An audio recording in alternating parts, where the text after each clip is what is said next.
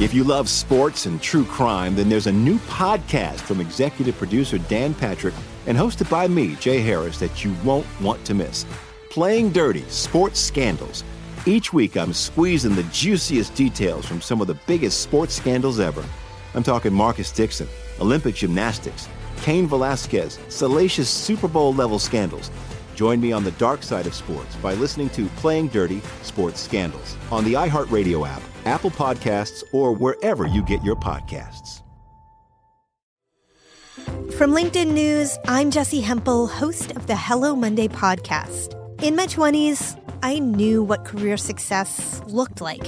In midlife, it's not that simple. Work is changing, we are changing, and there's no guidebook for how to make sense of it. Start your week with the Hello Monday podcast. Listen to Hello Monday on the iHeartRadio app, Apple Podcasts, or wherever you get your podcasts. From LinkedIn News, I'm Leah Smart, host of Everyday Better, an award winning weekly podcast dedicated to personal development. Whether you're looking for ways to shift your mindset or seeking more fulfillment in your life, we've got you covered. Join me as we dive into captivating stories and research backed ideas that have empowered me and others to lead lives with more clarity and intention. Everyday Better, making growth an everyday practice. Listen to Everyday Better on the iHeartRadio app, Apple Podcasts, or wherever you get your podcasts.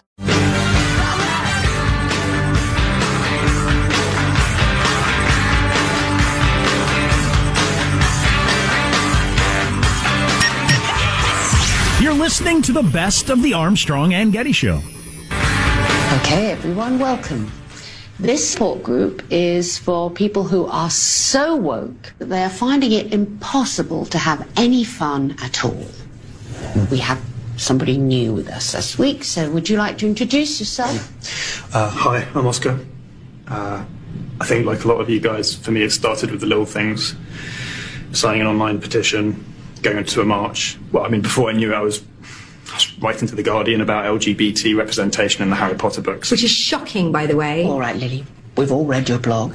Don't worry, Oscar. You've come to the right place. All of the young people in this room are ruining their lives by being overly virtuous. That's actually a microaggression to say young people because it carries subconscious bias towards the elderly. Actually, what you're doing is denying agency to the elderly, which is arguably much worse. See, this, this is what I'm talking about. You see, it's a slippery slope. One minute you're carrying a reusable water bottle, fine, and the next minute you're arguing that water is racist. Oh my god, is water racist? No, no, it's just an example. Right, how did you guys get on with the homework that I set you? Guys isn't an especially inclusive term. Not now, Jamie. By homework, do you mean having to watch that old people sitcom? It's called Friends, Lily, and you were supposed to watch it and enjoy it. Well, I tried, but I found it deeply problematic. Why? Well, there's the homophobia, the transphobia, the fatism, and the slut shaming. And could Chandler be any more annoying? It goes on like that. That's a funny punchline. That that's the wrong punchline. It was Ross that made that show unwatchable. Ross.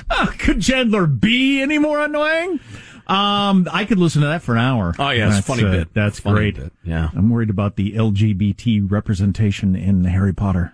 Yeah, it's uh, funny, but so uh, that's from the Beeb, the BBC. That's really good. Yeah. So I, you know, part of the reason I played that is uh, just a thing that uh, I'm I'm easily annoyed. I have a list of pet peeves that's about a mile long. Um, the AP this morning. Oh, I had it in front of me and I I moved it. Um, just stating that uh, the Trump uh, travel ban was a ban on Muslims, even though, and that's that's a professional news organization leaving out the fact that there were non-Muslim countries, non-Muslim majorities countries involved, and huge Muslim countries n- not included. So that's just bad, bad journalism. And then the other thing I've noticed lately is the Roseanne Barr tweet scandal, where she was thrown off her own show. The number one show of last year. Exactly, not being renewed. Now they're going to try to do it without her, and you know I wish them well. But um, for the tweet about Valerie Jarrett uh, and the Planet of the Apes, you know, the marriage between what was it in the Planet of the Apes? Doesn't really matter. The Planet of the Apes was the important part. Um, and and I actually went looking online at where that came from. And uh, what what bothers me is that now major news organizations I've noticed um, the, the Washington Post, NPR, a couple of the networks are now just referring to it as the racist tweet. And there are a couple of problems with that. is unquestionably stupid and racially insensitive. But Roseanne Barr is the last person on earth to be a racist. She's a flaming lefty. She has never expressed any racist views as far as I can tell. She ran for the presidency with Cindy Sheehan. Um, and she immediately said, I didn't know what that meant. I didn't mean it. I'm not racist, blah, blah, blah. But it's being just stated that it is unquestionably a racist tweet. That's not true. It is unquestionably stupid and racially insensitive and offensive, but it's not racist. Now she went on. Whose show is this?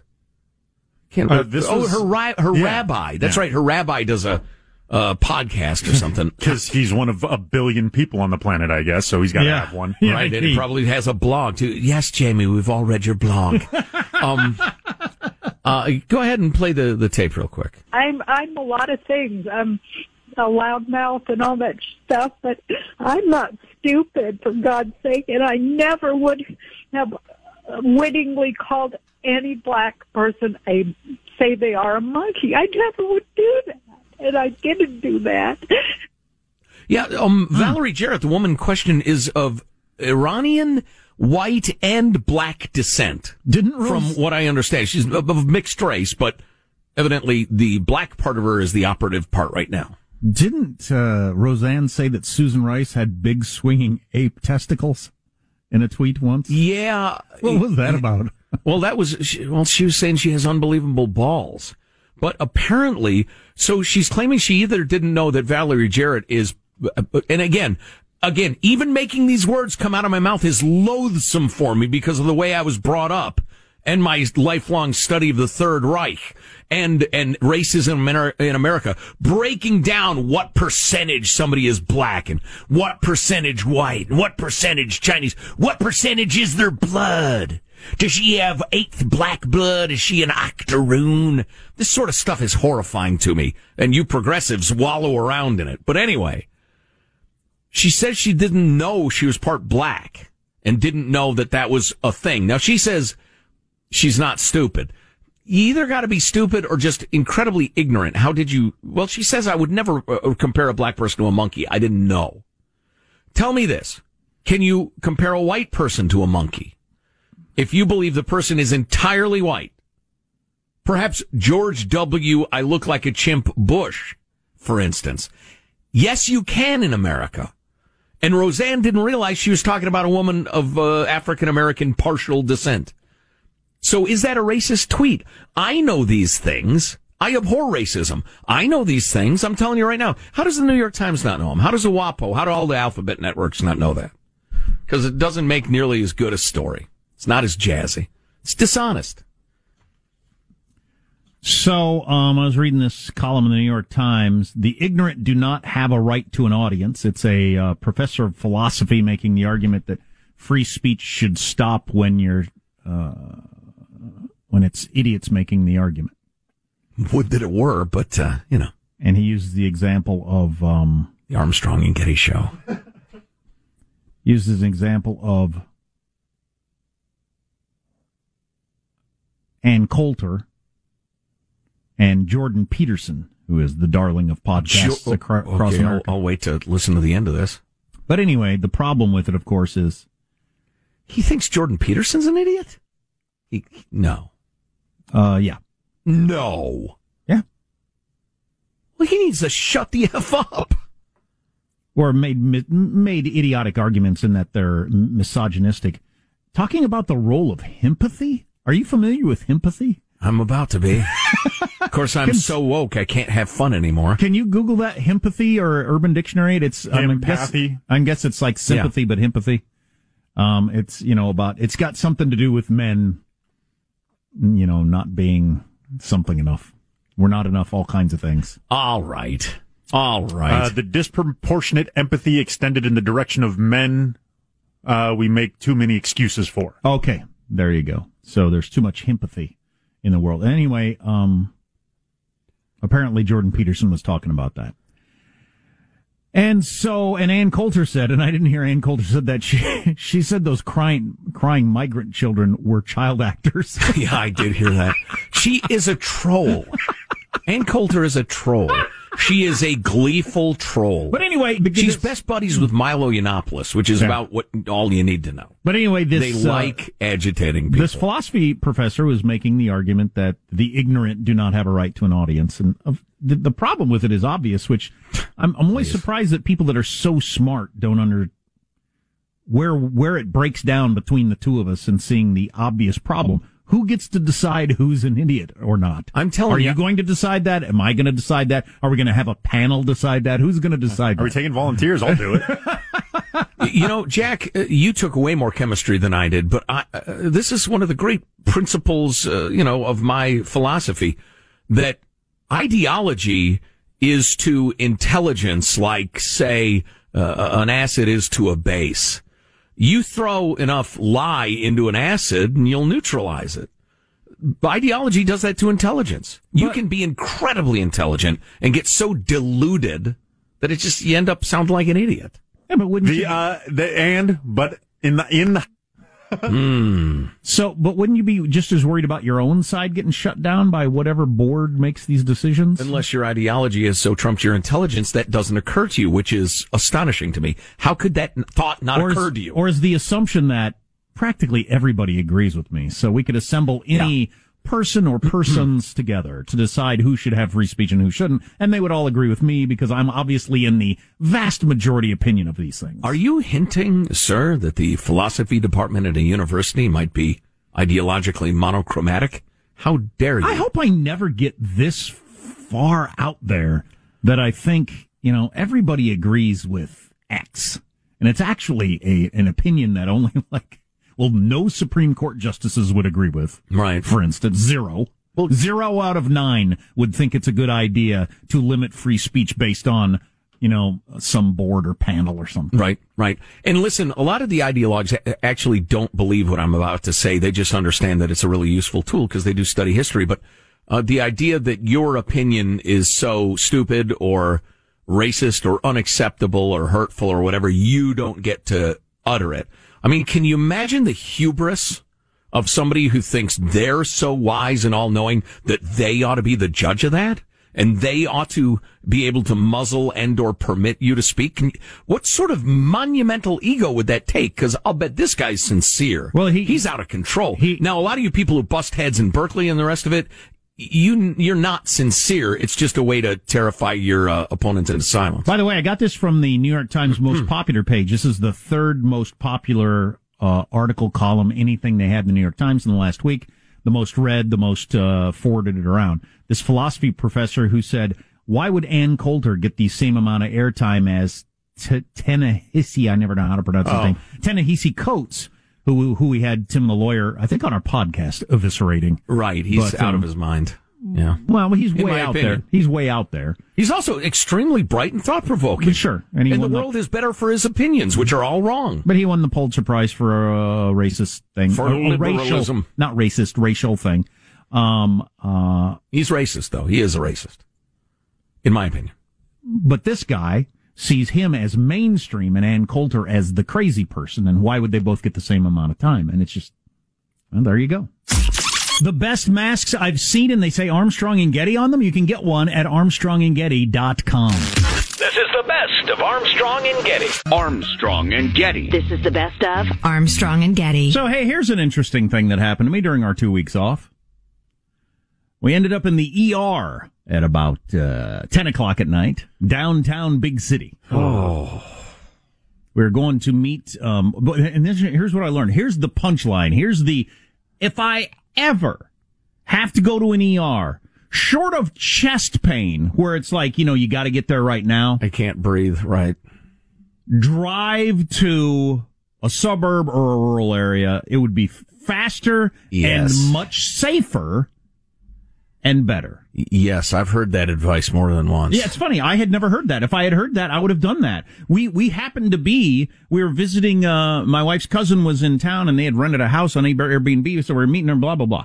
All this stuff, and it was cool. And they had a two year old, and my kids liked it and everything. It was really great. Very nice. Uh, and, uh, but we were, we happened to be just blocks from major downtown, like the major downtown ER. And I Which knew where sounds it was. great if you need an ER, Well, it was handy. yeah. I knew exactly where it was. I didn't have to Google map and panic and figure out where to go. I knew exactly where it was from when I used to do cancer treatment. I was right there. So, um, uh, so we're all headed to the park.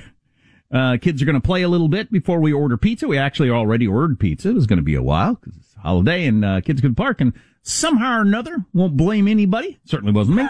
Um, oh boy. Laura gets her hand smashed solidly in the car door. Thumb just like completely in there. She's trying to pull her hand out. Oh, Like she can't think Okay, straight. all right, all right, all right, all right, all right. Jeez, first with the Mexican cartel thing earlier this morning. Now this. Go on. All right, go on. I'm sorry to hear that happened. So finally, It's get- tough to hear. Finally, get the, get the door open. And she's going, "Oh my god! Oh my!" She looks at it and then says, "Oh my god!" I didn't see it, but she says, "Oh my god! Oh my god!" I said, "Uh, do we need to go to the ER?" She said, "Absolutely, we got to go to the ER immediately." And then the kids, Henry's actually running around the car like it's a Chinese fire drill. Or something. Oh boy. We got a police nine one one. Which you know, Oh, it's it wasn't funny at the time. Obviously, he's in a panic. His mom's hurt. Right. It's kind of funny when I think about it. In now. retrospect, it looks kind of cute. Yeah. Um, Just miss. He's got energy. Doesn't know how to dispense yeah, it, so yeah, he's just yeah, moving I'm trying around. to help. Right. What do I do here? Right. Anyway, so I get the kids in the car, drive like the two blocks to the downtown ER. Um. Uh, Oh, so you got the whole fam there. What else yeah, are you going to do? Having Right. the kids is the worst part of being in the downtown ER at night on a Friday night, full of drunk, stoned, homeless people. oh boy. Full of them, and they're being treated just like they were anybody else with health insurance who showed up, who are having their, how many times you end up in the ER in your whole life? Who are having their three or four times in their lifetime go to the ER. Right. Which is the way it is for most of us. And those are the frequent flyers. Uh, uh, emergency room, doctors, nurses, orderlies, please. Mailbag at armstrongandgetty.com if you want to tell us about the frequent flyers. And so, you know, you're, you're showing up to the ER. You got to wait in line behind. I don't feel so good. All right, Jim, what's, what's the problem? I want a bed for the I need to lay down. Okay. And then they go through the full filling out the paperwork, checking the vital, everything. What there, there are people holding babies. Yeah. Looking really panicked, parents, if you've ever had a sick baby and you don't know what's going on, waiting in line behind homeless effing drunks to get checked in at the ER and going through the full fill out the paperwork, treat it seriously, just, and they know them by name. They actually called some of them by name. Sure. And they get them a bed, which, you know, that, whether or not you should get them bed law, I don't know. But at least say, Jim, sit over there. You're here every night. I know what your problem is. You're drunk. I'm going to help the woman who's got the smashed thumb and her kids are crying. I'm going to help that lady who's holding an infant. I can't Right. tell what's wrong with it. Right. Um, you they can don't wait. dare do that. How screwed up is the world we're in at that point? I, I, I was blown away. Not, uh, not to mention the fact that trying to get my wife checked in, she couldn't do paperwork or anything like that. She's moaning and holding her thumb and Right. there's blood and everything like that. I'm trying to figure out the insurance stuff like that. I'm scared to death for my kids because you got the uh, stumbling over to my kids and trying to talk to them. Freaking insane. Oh, my God. It's, it's absolutely, it's, I had trouble wrapping my head around it. Yeah. That is not the way a first world functioning society should work. I pay how many thousands of dollars for health insurance? I show up at the ER and my, I'm frightened for my children and my wife's waiting in line behind drunks Yeah. who are there to get a bed. Oh, and I guess their main thing is one of the nurses told my mo- my wife, I almost called her my mom. Calling Why- Dr. Freud, Dr. why- Freud, why in the emergency that? room. I need a team of therapists to explain to me why I sometimes call my I, wife my I mom. can explain it to you. I took one psychology class in college. Check out the great new swag like the new masks at armstrongandgetty.com. You're listening to the best of the Armstrong and Getty Show. If you love sports and true crime, then there's a new podcast from executive producer Dan Patrick and hosted by me, Jay Harris, that you won't want to miss. Playing Dirty Sports Scandals. Each week, I'm squeezing the juiciest details from some of the biggest sports scandals ever. I'm talking Marcus Dixon, Olympic gymnastics, Cain Velasquez, salacious Super Bowl level scandals. Join me on the dark side of sports by listening to Playing Dirty Sports Scandals on the iHeartRadio app, Apple Podcasts, or wherever you get your podcasts. From LinkedIn News, I'm Jessi Hempel, host of the Hello Monday podcast. In my 20s, I knew what career success looked like. In midlife, it's not that simple. I've been a journalist for two decades, writing cover stories for Business Week, Fortune, and Wired. And now, every Monday, I bring you conversations with people who are thinking deeply about work and where it fits into our lives. Like Microsoft CEO Satya Nadella on growth mindsets, The learn it all does better than the know it all. or MacArthur Genius winner Angela Duckworth on talent versus grit. Your long term effort and your long term commitment are surprisingly important. Each episode delivers pragmatic advice for right now. Listen to Hello Monday on the iHeartRadio app, Apple Podcasts, or wherever you get your podcasts. From LinkedIn News, I'm Leah Smart, host of Everyday Better, an award winning weekly podcast dedicated to personal development. Whether you're looking for ways to shift your mindset or seeking more fulfillment in your life, we've got you covered. You can build internal resources. That's what the study of psychology is about building internal resources. Turning towards is one of the most important elements of successful relationships, no matter what kind of relationship it is. The thing that underpins all of this productivity stuff is finding a way to make the journey itself enjoyable. The journey is the destination. The beauty of uncertainty is infinite possibility. When you don't know what's next, you don't know what's next. And thus, anything can be next. Join me as we dive into captivating stories and research backed ideas that have empowered me and others to lead lives with more clarity and intention. Everyday Better, making growth an everyday practice. Listen to Everyday Better on the iHeartRadio app, Apple Podcasts, or wherever you get your podcasts. Armstrong and Getty. This is the best of Armstrong and Getty. If I could get tested to see if I've already had it, I would do that test. Yeah, except about the uncertainty whether you're immune now, Yeah. which is chilling. But I would like to know, but I don't have any reason to go get a test right now. I am gonna, I think, continue to wear the mask like we were just discussing. I'm gonna wear the mask everywhere I go because I think it eliminates my resting bitchy face. Mm-hmm. It makes me more approachable.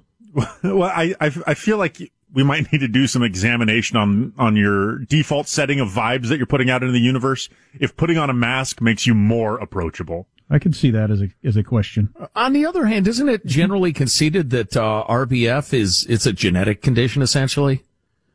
I mean, I, I adore my wife, but she's been accused by my daughter of, of having a, a touch of RBF. Her her default look is is kind of a, a thoughtful grimace.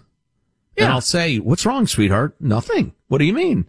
Oh, okay, good. Okay, super. Yeah. So when I wear a mask, people don't see that, and they can just assume I'm smiling and pleasant and approachable. Uh, And as again- Sean says, if you need to cover your face to be approachable, you might want to re-examine your look. let's do some face exercises. and and or your attitude. Of course, sometimes I have that look because I hate you. So it's not it's not resting; it's active. Is what it's it's, my doing. boiling dislike that my- makes me look like this. This is my active bitchy face. Anywho, uh, the uh, the uh, eye patched congressman was on with Bill Maher on Friday night. Yeah, Dan Dan Crenshaw, who's a very smart and honorable fellow, and I'm so glad he's on the scene. Uh, had a chat with Bill Maher that I found uh, stimulating and interesting. It was respectful. They disagreed on a whole bunch of stuff, um, but they were talking about the the inevitable, the COVID nineteen, the response, the Orange Man, uh, the rest of it. Um, and and I find a lot of the debate about who knew what when and who thought what when and who said what when and the rest of it ultimately not very uh, uh, useful because everybody underestimated. But but I think it's useful to have the discussion to end the discussion. I think you'll hear what I mean in uh, clip number uh, 19 there. He said he stopped people coming in from China. He did not.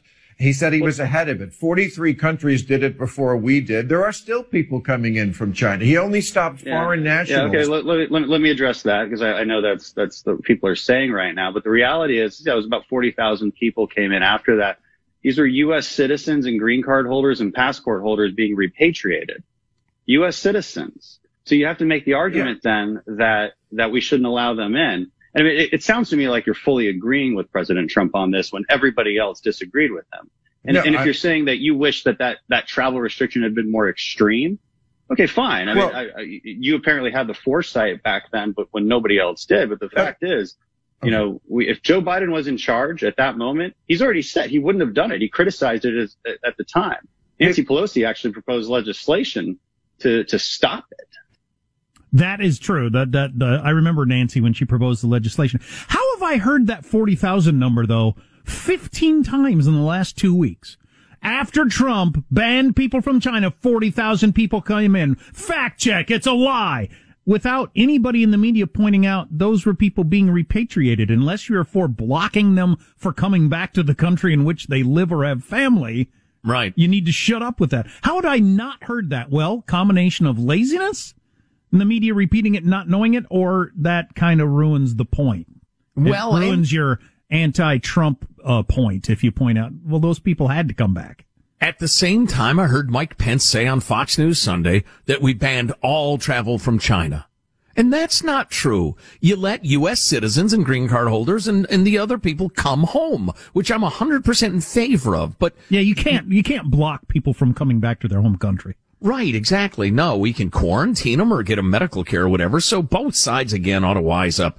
Uh, meanwhile, Did you have uh, any idea that that many people traveled from China to the United States on a daily basis? I had no idea. It's Hadn't really thought about it. Well, I hadn't thought about it either. But if you'd have told me it's five thousand a day, I'd have thought, no way.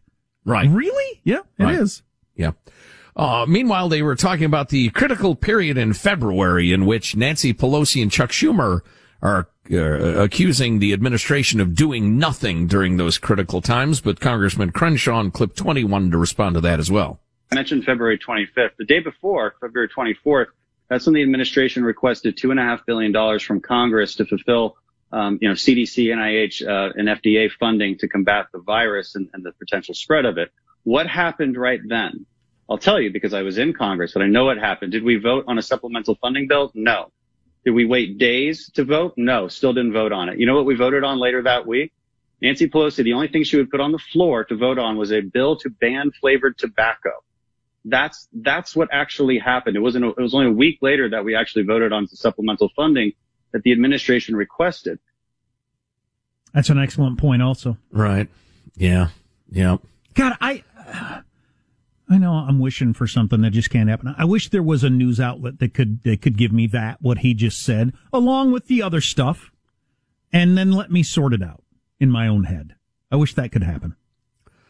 Yeah, and and listen, I wish uh, the president was a little less a salesman and a little more just a sober giver of updates. Um, but w- I'm also not.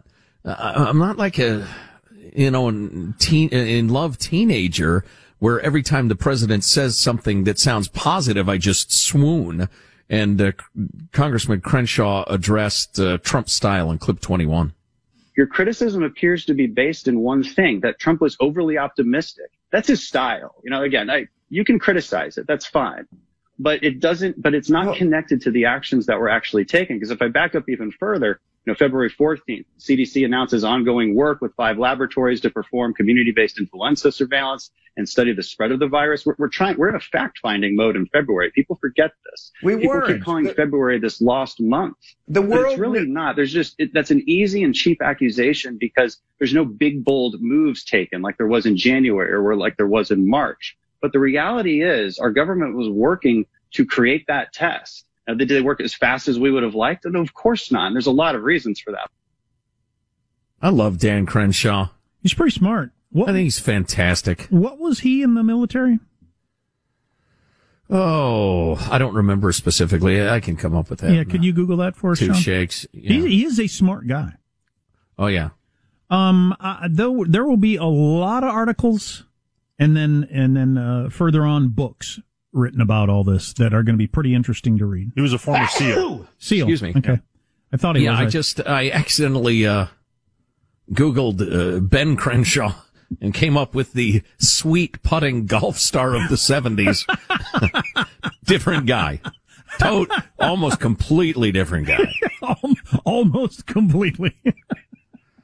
Yeah. Uh, uh, not a Navy SEAL current congressman argument with Bill Maher.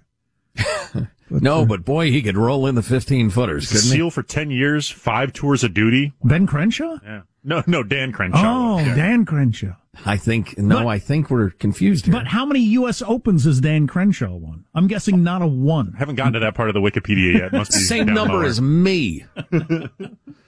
Uh, so uh, let's see. He lost his eye, required surgery to save the vision of his left eye uh, after, during his third uh, deployment in Helmand province. The He went hellhole. back for two more after losing his eye? yes. That's a, Um, that's a- well, uh, in Bahrain and South Korea, but he, he stayed active duty. Wow. Yeah. An honorable man and a good man. And the thing I enjoyed most about the, uh, the Maher Crenshaw discussion was that though they disagreed with, uh, each other on a lot of different points, they brought perspectives to each other and were respectful. You know what? throughout. You know what uh, is clearly the truth, but isn't uh, isn't going to do any good. Um, not having a crowd allows them to have more of that kind of a conversation because in front of Bill Maher's crowd, when Bill Maher would have said something, you know, one of his points, the crowd had gone, Yeah. yeah, it's just Whereas in this, Dan it a- Crenshaw would say, Bill, you know, the, the flaw in your thinking is this. And he'd answer quietly and reasonably. And so, yeah, Bill did not have the, the Greek chorus, as it were, to, to, to beef up his arguments. so came across. And I like Bill Maher, by the way. I disagree with him all the time, but I think he is a sincere guy. This seems like the sort of thing you would see on Twitter uh, and then wonder if it was true, but this was at my actual Starbucks at the drive-through window. They had uh, tip jars out there, and uh, it was a tip war. Have you ever seen those where you put a tip in here to back this idea, a tip in that jar to back this idea? I like the idea. And the sign said, "Is Carole Baskin Carole Baskin. innocent in this tip jar or guilty in this chip tip jar?" And the guilty jar had, uh, well, twenty times the amount of money as the innocent jar. So Carole Baskin, the one of the villains, they're all villains in Yeah, the, uh, in the in the in Netflix documentary Tiger King. She's still out there, having fed her husband to uh, tigers, probably. Um, is still popular enough that the the Starbucks had a tip jar war going on about it, which I find hilarious. But I do know a couple of people that watched the final new episode that they added in the last week. I haven't seen it. Did you watch the added on? Ex- uh, Nah, I got a couple minutes into it, realized Just didn't it's- seem like it was uh, worth- It's not. Oh, yeah. okay. Yeah. Okay. We had a family conversation about that over the weekend and there was not a lot of desire expressed. Yeah, that was enough. That that was that was the great thing. I love it when that happens. Yeah. when it's just about the right length. Yeah, that was enough are- of that. Good things are supposed to end too. Like Yeah. it's fine. Yeah. It was great. That was interesting. There's no reason to make another season or or, or or or get married and have a baby so you can continue the season for another year or anything like that, or move to Los Angeles and try it again or anything like that. It's just over. Yeah, and by the way, those of you uh, who are who are doing the free Joe Exotic movement, Yes. I, I, I hope you're just having fun. no, because I'm all for him getting out. He was wronged. No, no, no. Psychopath. Okay? Psychopath, animal abuser, human abuser, meth dealer, and a hundred other kinds of, of unsavory. I was way more bothered by the way he took advantage of uh, of troubled young men than I am about him wanting to kill Carole Baskin. I just that doesn't really trouble me at all. Um, but the way he took advantage of these kids is just uh, uh, yeah. he should be That executed seems for to, that. Seems to be a thing in the uh, tiger zoo community. You know, you know what the best part of that show was, and you didn't need to watch it to understand this. He hired a guy to kill a woman he hates, and the guy was such a screw up that on the way to Florida to kill her, he changed his mind, but he doesn't even really remember doing it. It's just like and at some point I started partying, and I don't know. I guess I didn't. I guess I just didn't want to do it anymore. Some he doesn't even remember his thinking. right. There are people out there. It's troubling. There are people out there you can hire to, to, to do a hit. And there's such F ups that they might not do it, but not even have a reason why they didn't do it. They just Right. didn't get around to it. Or I lost my gun. Or I forgot her address. Or whatever.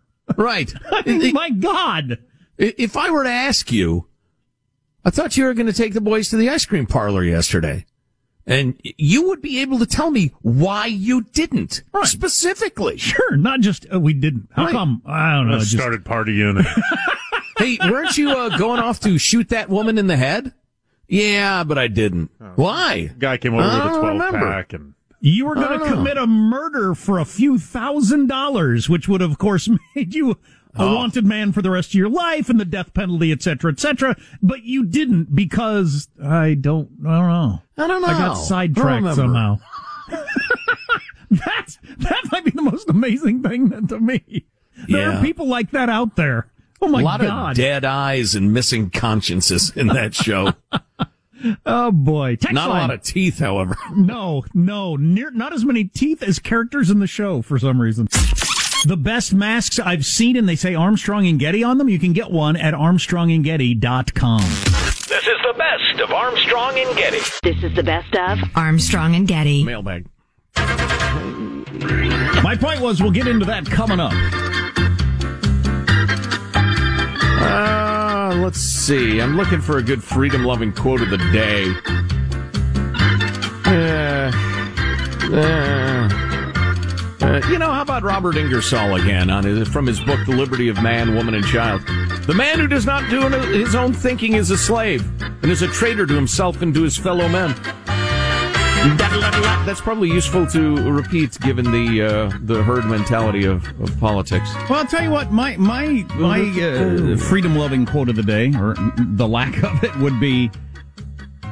My belief is the more government you have, the less freedom you have. It just seems to be true by definition to me. Yes. And last night's debate was the the furthest left, most big government conversation on a national stage we may have ever had in this country. I, I think it certainly was. Yeah. And uh, it- uh, in the uh, context of a major party, yeah. The question being, has the country moved to where these people are? Well, not as far as they all are, but it's certainly headed that direction to have that many candidates that far left.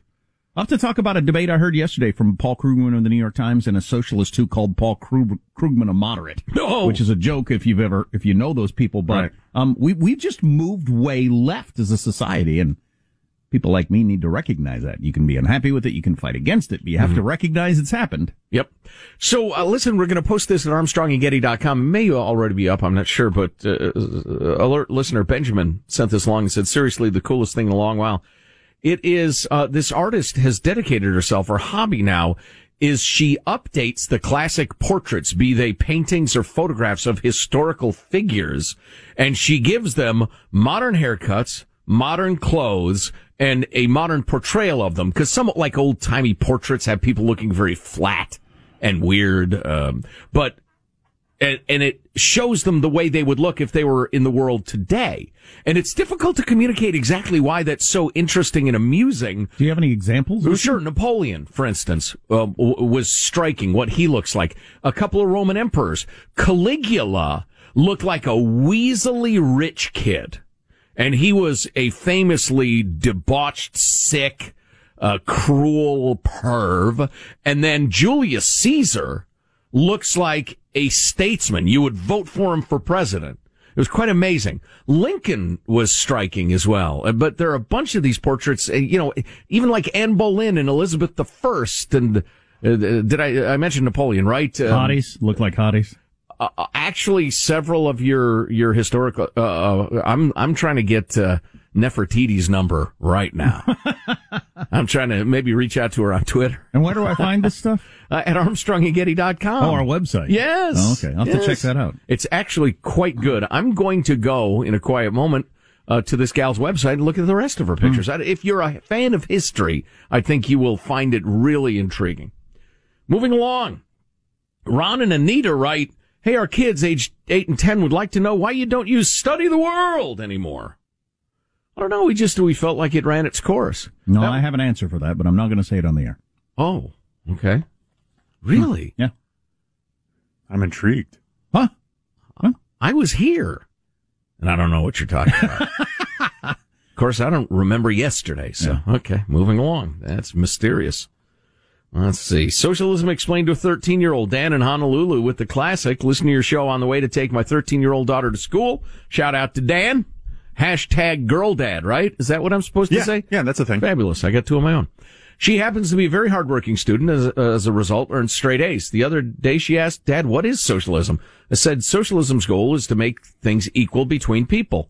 But the example I gave was this. You work very hard at school. You get straight A's. Another girl does not work hard, earns C's. Socialism takes your A's away from you and gives them to the other girl. As a result, you both get B's. She immediately gasped in horror. Well, that that's his presentation of it. to be fair and present it from the other side, the way they would present it is, you've got all the uh, advantages in life, so you got an A. That other person doesn't have your skin color. Uh, your parents don't, don't have as much money, doesn't have as nice a clothes, so they're always worried about what other people think of them, so they can't study, Right, et cetera, et cetera. It's and tragic. so you have to give them some of your unearned privilege to bring it up to evil. Yeah. E- equal. Like, that's funny. What a Freudian slip. That might be the first actual Freudian slip of my life. That was good. It was strong. They said evil instead of equal. Yeah.